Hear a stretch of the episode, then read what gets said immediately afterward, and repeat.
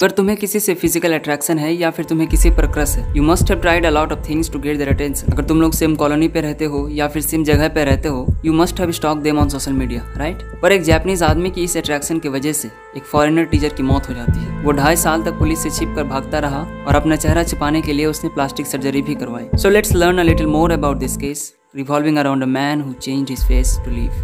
Ichihasi Tatsuyo.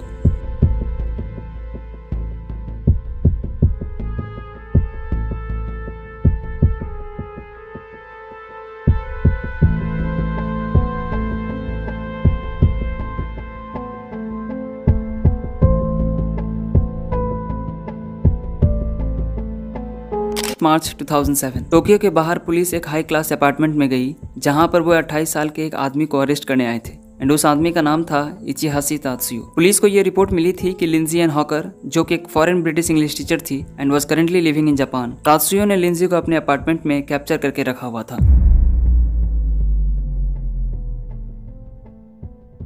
Lindsay Ann Hawker was born on 30th December 1984 and she was the daughter of Bill and Julia Hawker. Lindsay की दो और बहनें भी थी।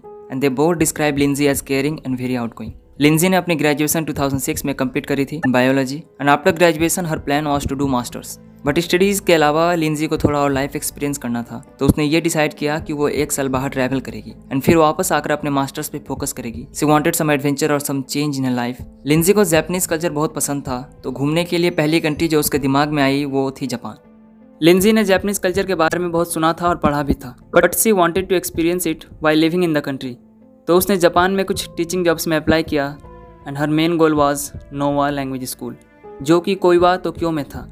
And Tokyo was a perfect city for her तो उसने Nova language school में apply तो किया, पर उसे पता था नोवा में एक्सेप्ट होना मुश्किल है.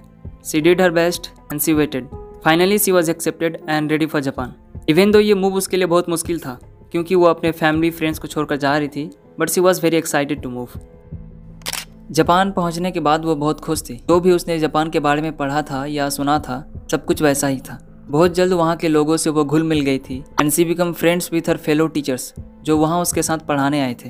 एक्चुअली वे लोग इतने ज़्यादा क्लोज आ गए थे कि सब में मिलकर एक अपार्टमेंट लिया था। लोग साथ रह रहे थे। So Lindsay and her friends got an apartment in Chiba ये लोग चिबा में एक अपार्टमेंट में रह रहे थे, जो कि वो उसकी स्कूल से थोड़ी सी ही दूरी पर था। लिंजी ने वहाँ पर कई लोकल दोस्त भी बनाए। जब तुम किसी देश में जाते हो तो तुम्हें वहाँ के लोगों से और वहाँ के लोगों को तुमसे थोड़ा कल्चरल शौक होता है। इंडिया में भी तुमने ये चीज़ देखा होगा, जब कोई टूरिस्ट आता है बाहर से। लेट जस्ट फॉर एग्ज़ाम्पल कि कोई अमेरिकन इंडिया आ रहा है तो लोग उसे रस्ते में घूर घूर कर देखेंगे। एंड सेम थिंग अप्लाइज अगर कोई इंडियन अमेरिका जा रहा है। वहाँ के लोग भी हमें घूर घूर कर देखेंगे। वहाँ के लोग भी हमें ऑब्ज़र्व करना चाहेंगे। एंड सेम चीज़ लिंजी के साथ भी हो रहा था टोक्यो में।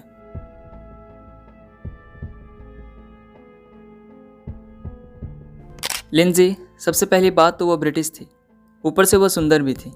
तो लोगों की नज़र पड़ ही जाती थी उस पर। But she was very smart she knew how to protect her self उसे पता था कि उसकी वर्क लाइफ और सोशल लाइफ को कैसे अलग रखना है। कैसे लोगों से बात करनी चाहिए, किन लोगों को अवॉइड करना चाहिए।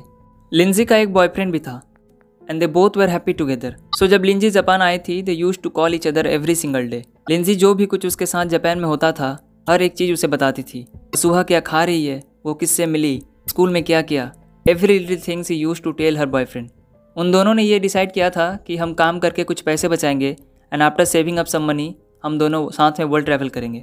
एंड लिंजी के बॉयफ्रेंड ने ये प्रॉमिस किया था कि वो कुछ महीने बाद लिंजी के पास जापान आ जाएगा एंड फिर वहाँ से वो लोग वर्ल्ड ट्रैवल में जाएँगे। लिंजी को बस अब इतना करना था कि जापान में रहकर उसे सेविंग करना और अपने बॉयफ्रेंड का इंतज़ार करना था।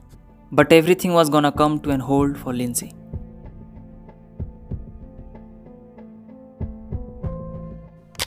March 2007 March में लिंजी को जापान में रहते हुए अब छः महीने हो गए थे and she was very comfortable in her area उसे वहाँ के रस्ते, दुकान सब पता थे।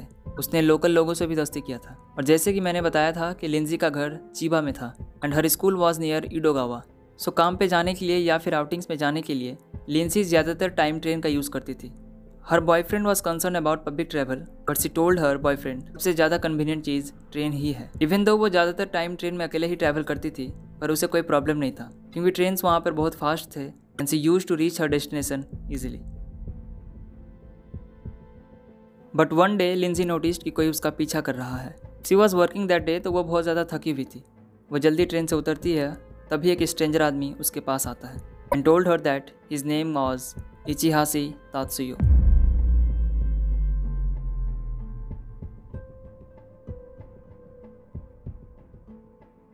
तो लिंजी उस दिन बहुत थकी हुई थी तो उसे समझ नहीं आया क्या बोले। तो वो जो लड़का था, उसने लिंजी को ये बोला कि you are my English teacher आप मुझे इंग्लिश पढ़ाती हो. लिंजी ने उसे सीधा मना कर दिया। टोल्ड हिम मुझे अपने सारे स्टूडेंट्स के चेहरे याद है तुम उनमें से नहीं हो. लिंजी उसे नहीं पहचानती थी तो उसने उसे साफ़ मना कर दिया। वह लड़का थोड़ा डरा एंड पीछे हटा बट थोड़ा सोचने के बाद वह वापस आया एंड लिंजी को बोला कि, क्या आप मुझे इंग्लिश पढ़ाओगी? उसने लिंजी को ये बताया कि उसे इंग्लिश बोलनी थोड़ी तो आती है but he needs to brush up in his grammar. अब क्योंकि तात्स्या लिंजी के पर्सनल स्पेस को इन्वेट कर रहा था she got freaked out and बिना कुछ बोले, वो ट्रेन स्टेशन के सीढ़ियों पर चढ़ने लगी। एंड तात्स्या उसे पीछे से फॉलो करने लगा। When she noticed he is following her वो थोड़ा तेज़ चलने लगी और साइकिल स्टैंड पे पहुँची। एंड अपनी साइकिल लेकर अपने घर की तरफ़ भागने लगी। एंड तात्स्या भी चलते चलते पीछा कर रहा था। जैसे जैसे लिंजी की स्पीड बढ़ रही थी, तात्स्या का चलना अब भागने में कन्वर्ट हो रहा था। And she really got freaked out she started pedalling her cycle as fast as she could वह भागते भागते भी लिंजी से कुछ अजीब सवाल पूछ रहा था। And after fifteen minutes he was still running Lindsay ने अपने घर के सामने बाईसाइकिल रोकी। लिंजी अब डर गई थी कि इस आदमी ने लिंजी का घर देख लिया था। एंड फिर तादस्या ने लिंजी से ठीक से बात किया एंड कहा, मैं इतना भाग कर आया हूँ, क्या आप मुझे थोड़ा पानी दे सकती है? अगर आप मुझे एक गिलास पानी दे दोगे तो मैं यहाँ से चला जाऊँगा एंड फिर कभी परेशान नहीं करूँगा। Even though Lindsay was very freaked out she was a very kind hearted person and normally कोई भी ऐसे कृपी आदमी को अपने घर में कभी नहीं लाएगा। बट देन सी रिमेंबर्ड कि उसकी दो रूममेट वहाँ पर उसके साथ रहते हैं। तो उसे डरने की कोई ज़रूरत नहीं है। एंड फ्यूचर के लिए भी ये उसके लिए अच्छा हो जाएगा, अगर उसके रूममेट इसका चेहरा देख ले तो। एंड लिंजी को तादसे के लिए थोड़ा बुरा लगा एंड उसे अपने अपार्टमेंट में ऊपर बुला ही लिया। So she saw this as an opportunity वह उसे दिखाना चाहती थी कि वह अकेली नहीं है। उसके साथ दो लोग और हैं। वो दोनों उसके रूम में गए and she asked him to stand outside while she bring some water Tatsuya जहाँ खड़ा था, उसके लेफ़्ट साइड में एक टेबल में कुछ वाइट सीट्स रखे हुए थे। तो उसने अपना पेन निकाला और एक सीट पे कुछ बनाने लगा। तब तक लिंजी ने अपने दोस्तों से बात किया एंड उसके लिए पानी लाया। उसने सीट पे लिंजी की एक फ़ोटो बना दी और उसमें खुद का साइन किया था और अपना कॉन्टैक्ट डिटेल्स भी लिखा था। वाइल्ड लिविंग तादसिया ने लिंजी को और एक बार कन्विंस किया। नाउ ही न्यू कि Lindsay was freaked out by him. So Tatsuya ने लिंजी को ये बोला कि हम लेसन पब्लिक प्लेस पे ले सकते हैं। Lindsay was still not convince to teach him and that's when Tatsuya propose his second offer Lindsay का फाइनल जो गोल था that was to travel and Nova school was paying her enough to live comfortably in Tokyo पर Tatsuya ने Lindsay को thirty two dollar और twenty seven hundred per hour का offer दिया and इतने बड़े ऑफ़र को Lindsay could not refuse and वो मान जाती है उसे पब्लिक प्लेस में पढ़ाने के लिए। तादसिया ये सुनकर बहुत ही खुश हो गया था। उसने लिंजी को पानी पिलाने के लिए थैंक यू बोला एंड फिर वह वहाँ से चला गया। Ichihashi Tatsuya was born on fifth January 1979 वो चीबा में रहता था। तादसिया की फैमिली बहुत ही ज़्यादा अमीर थी। उसके पेरेंट्स मेडिकल डॉक्टर्स थे। तादसिया का चीबा एरिया में थ्री बेडरूम फ्लैट था। उसके पेरेंट्स उसे मंथली के सिक्स हंड्रेड डॉलर देते थे। एंड घर का रेंट उसमें इंक्लूड नहीं होता था। तादसिया जब लिंजी से मिला था, तब वो अट्ठाईस साल का था। और अब हमें इतना तो समझ में आ गया कि तादसिया बिना कुछ करे, बिना कुछ किए ऐस की ज़िंदगी जी रहा था। But what kind of person was Tadasia Tadasia एक हिकी कोमोरी था। हिकी कोमोरी बेसिकली वो लोग होते हैं जो बहुत ज़्यादा आइसोलेटेड फील करते हैं। जिसके वजह से वे लोग किसी से आसानी से बात नहीं करते, किसी से दोस्ती नहीं करते। So first thing is that he was a hikikomori and उसकी आदतें भी कुछ अच्छी नहीं थी। He had no sense of responsibility and अट्ठाईस साल का होने के बाद भी उसने अपनी ज़िंदगी में कभी कोई काम नहीं किया था। वो ट्राई भी नहीं करता था, क्योंकि उसे पता था he has his parents always in is back वह बस एक चीज़ करता था workout and running which totally explain कि वह कैसे पंद्रह मिनट तक लिंजी के पीछे भागा था, जबकि वह साइकिल में थी। लिंजी को मनाने के बाद वो दोनों एक कैफ़े में मिले on twenty fourth March two thousand seven Lindsay ने तादसिया को कांटेक्ट किया था एंड उसने एक लोकल कैफ़े चूज़ किया, जहाँ पर बहुत सारे लोग हैं, ताकि तादसिया उसके साथ कुछ ना कर पाए। And when they reach that cafe Tatsuya and Lindsay को ड्रिंक लेते हुए सीसीटीवी ने कैप्चर कर लिया था। And this was the last footage of Lindsay. Tatsuya को कैफ़े में डेढ़ घंटे पढ़ाने के बाद लिंजी वहाँ से उठकर जाने लगी। And she asks Tatsuya to pay? And Tatsuya अब थोड़ा वेट बिहेव कर रहा था। पहले तो उसने लिंजी को अनसुना कर दिया, फिर वह बहाने बनाने लगा। पहले तो लिंजी को सेशन एक्सटेंड करने बोला बट जब वह नहीं मानी, तब तात्स्या ने लिंजी को बताया कि उसके पास पैसे नहीं हैं। बट ही कैन पे हर अगर वह उसके साथ उसके अपार्टमेंट में चले, जो कि थोड़ी ही दूरी पर था, और वो एक भीड़ भाड़ इलाका था। सो लिंजी को थोड़ा सा चैन तो आया। She was still very cautious पर भीड़ के बारे में सोचकर उसका दिमाग थोड़ा ईज पर था। फिर दोनों एक कार लेकर उसके अपार्टमेंट में पहुँचे लिंजी को उस शाम कुछ काम था तो उसे जल्दी घर पहुँचना था। तो उसने टैक्सी ड्राइवर से रिक्वेस्ट किया कि वो दस मिनट रुके and taxi driver agreed she was relaxed but still cautious वो तादस्या के साथ उसके अपार्टमेंट में जाती है, मगर तादस्या का प्लान कुछ और ही था। सात मिनट बाद जब लिंजी वापस नहीं आई तो टैक्सी ड्राइवर दूसरा फेयर लेने वहाँ से चला गया। एंड उस दिन लिंजी अपने अपार्टमेंट में लौट कर कभी नहीं आई। रात करीबन दस बजे उसके फ्रेंड्स को चिंता होने लगी, पर पुलिस को इन्फॉर्म करने से पहले वो रुके एंड सोचे कि वो किसी दूसरे फ्रेंड के घर रुकी होगी।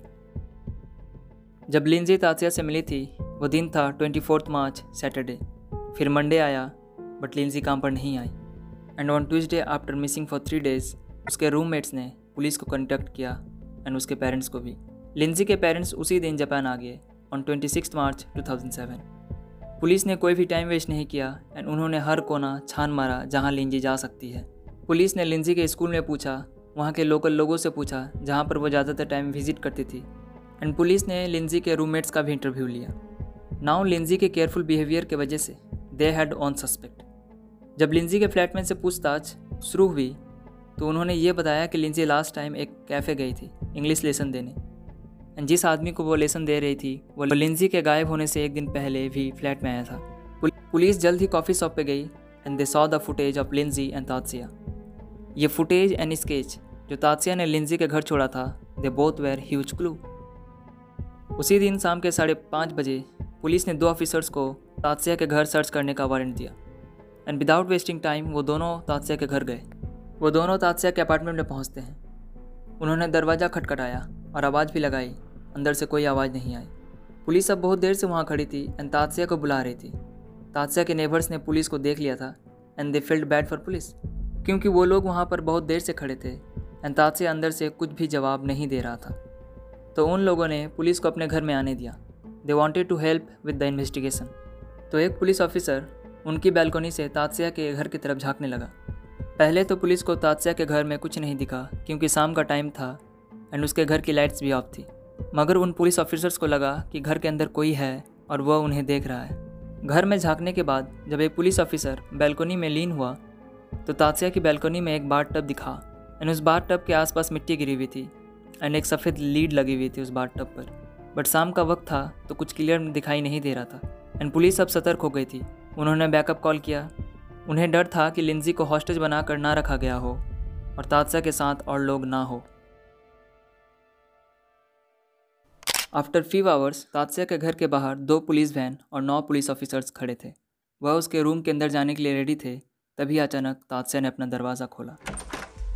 पुलिस वेयर वेरी काम हुए थे एंड बोला कि हम आपसे कुछ क्वेश्चंस पूछना चाहते हैं। क्योंकि उसके रूम में कोई लाइट्स नहीं थी तो सबसे आगे वाला पुलिसमैन अपना टॉर्च पकड़ने जा रहा था, तभी तादसिया तीन ऑफिसर्स के बीच से भाग गया। सबसे पीछे वाले ऑफिसर ने उसे पकड़ने का ट्राई किया बट वो भाग गया। Tatsuya was physically fit and उसे बिल्डिंग का लेआउट भी पता था, एंड पुलिस को नहीं पता था। तो वह वहाँ से भाग गया, एंड टोक्यो में शाम में बहुत भीड़ होने की वजह से वह फरार हो गया।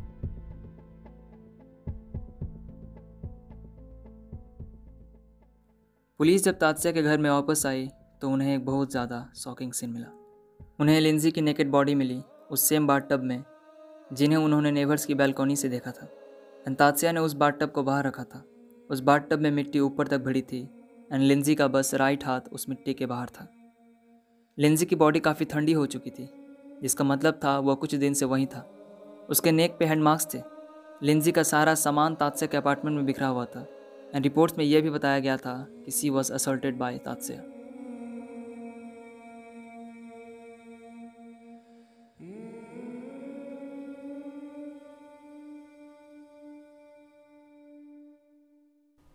After this news was published, कुछ दिन बीतने के बाद भी तात्या फरार था पुलिस से। पुलिस ने बहुत ट्राई किया मगर कुछ नहीं मिला। बट अब सवाल था कि पुलिस किसे ढूंढ रही थी? इतिहासी तात्या या फिर इनोवे? इतिहासी तात्या कहीं नहीं मिला और टोक्यो पुलिस ने भी बहुत कोशिश किया था। पुलिस ने टोक्यो और टोक्यो से बाहर भी तात्या का लाइफ साइज़ बोर्ड लगा दिया था। एंड तात्या के नाम पर कोई भी इन्फॉर्मेशन मिलने पर वन मिलियन येन का प्राइज़ भी था। तात्या वॉन्टेड क्रिमिनल बन चुका था। एंड पूरे जापान को उसके बारे में पता था। एंड अब पूरे जापान के लोग हॉकर्स फैमिली को हेल्प करना चाहते थे। पर तात्या भागने में बहुत तेज़ था। अपने रिस्पॉन्सिबिलिटीज से भी एंड पुलिस से भी। इनफैक्ट वो भागने में इतना अच्छा था कि उसकी डिसअपियरेंस कुछ दिन से कुछ हफ्तों में कन्वर्ट हो गई। कुछ हफ्तों से कुछ महीनों में और कुछ महीनों से दो साल में कन्वर्ट हो गई। तात्या भागता रहा। वो अपना नाम अपेरेंस चेंज करता रहता था। कभी अपने बाल लंबे कर लेता था तो कभी अपना पूरा का पूरा गेटअप चेंज कर लेता था। पर ज़्यादातर टाइम तात्या ओवा आइलैंड के एक मिलिट्री बंकर में रहता था। 2009 में टोक्यो पुलिस ने एक बार फिर ज़ोर शोर से तात्या की खोज शुरू की। दोबारा से तात्या की सारी अपडेटेड इन्फॉर्मेशन इंटरनेट और न्यूज़ पे डाल दी। अब तात्या जहाँ रहता था, वहाँ के लोगों को तात्या पे शक हो रहा था। न्यूज़ डिस्क्रिप्शन से वो काफ़ी मिलता जुलता था। उसके लंबे बाल थे, हर वक्त मास्क पहने रहता था। तात्या ने फाइनली ये डिसाइड किया कि अगर मुझे सच में इस लाइफ से भागना है तो मुझे फेस चेंज करना पड़ेगा। मुझे प्लास्टिक सर्जरी करनी पड़ेगी। And this was his biggest mistake तो तात्या ने बहुत महीनों तक एक मील में काम करके कुछ पैसे जुटाए and he finally found an plastic surgeon जिससे आइडेंटिफिकेशन की कोई ज़रूरत नहीं थी। आइडेंटिफिकेशन मतलब वोटर कार्ड या फिर कोई भी आईडी या फिर कोई भी डॉक्यूमेंट्स उस सर्जन को नहीं चाहिए था। उस क्लिनिक में दो ही रिक्वायरमेंट्स थी। First one is money and second one is before and after shot of his face, surgery से पहले और बाद का फ़ोटो। जब तादस्या को पता चला कि वो लोग उसकी फ़ोटो लेंगे तो वह बस बैग पकड़ के भागने ही वाला था। तभी एक नर्स ने उसे रोका और बोला कि ऐसी कोई बात नहीं है, ये हम किसी के साथ शेयर नहीं करते, क्योंकि यहाँ पर एक्टर एक्ट्रेसेस भी आते हैं तो हम ये सब कॉन्फिडेंशियल रखते हैं। ये सुनने के बाद तादस्या को चैन आया एंड उसने फ़ोटो खिंचवा लिया एंड फिर उसकी सर्जरी हो गई। बट उस क्लिनिक के सर्जन को तादस्या का ये बिहेवियर वियर्ड लगा। तो उस सर्जन ने तादस्या का सर्जरी से पहले का और बाद का फ़ोटो पुलिस में सबमिट कर दिया। एंड फाइनली पुलिस को तादस्या के बारे में पता चला। दो साल बाद फाइनली पुलिस के पास एक कॉन्क्रीट एविडेंस था। कॉन्क्रीट लीड थी कि तादस्या कहाँ छिपा है। पुलिस उसे तभी पकड़ना तो चाहती थी बट वो रुके। उन्होंने उस एरिया की सिक्योरिटी टाइट की एंड इसे न्यूज़ में नहीं डाला कि तादस्या इसी शहर में है। सर्जरी के कुछ दिन बाद तादस्या जब अपने होटल से एक शॉप की तरफ़ जा रहा था, तब एक पुलिस ऑफिसर ने तादस्या की तरफ़ देखा, पर पुलिस ने उसे नहीं पहचाना। क्योंकि वह मास्क पहना था, बट तादस्या इतना डर गया था कि वह वहाँ से भाग गया और पुलिस ऑफिसर को उस पर शक हुआ कि वह तादस्या है। तादस्या वहाँ से फिर भाग गया। वह भागने में माहिर था। अब तादस्या बहुत कॉशियस था और अब वह कंट्री से बाहर जाना चाहता था। उसने अपना बैग लिया एंड ऑन टेंथ नवंबर 2009 वह ओसाका पोर्ट पे गया, जहाँ कुछ लोगों ने उसे पहचान लिया। They call police and Tatsuya के भागने से पहले पुलिस वहाँ पहुँची एंड उन्होंने उसे अरेस्ट कर लिया। तादस्या ने कोर्ट में ये एडमिट किया कि उसने लिंजी को मारने से पहले असॉल्ट किया था और उसने ये भी कहा कि उसका लिंजी को जान से मारने का कोई इंटेंशन नहीं था। लिंजी के पेरेंट्स ने यह रिक्वेस्ट तो किया था कि उसे कड़ी सी कड़ी सज़ा मिलनी चाहिए बट जज could not do more than life imprisonment क्योंकि तादस्या का इससे पहले कोई अरेस्ट वारंट नहीं निकला था। एंड लिंजी के पेरेंट्स ने यह पनिशमेंट एक्सेप्ट कर लिया। एंड उन्होंने जापानीज़ पुलिस को यह बताया कि Lindsay was very fond of Japan and you have done her justice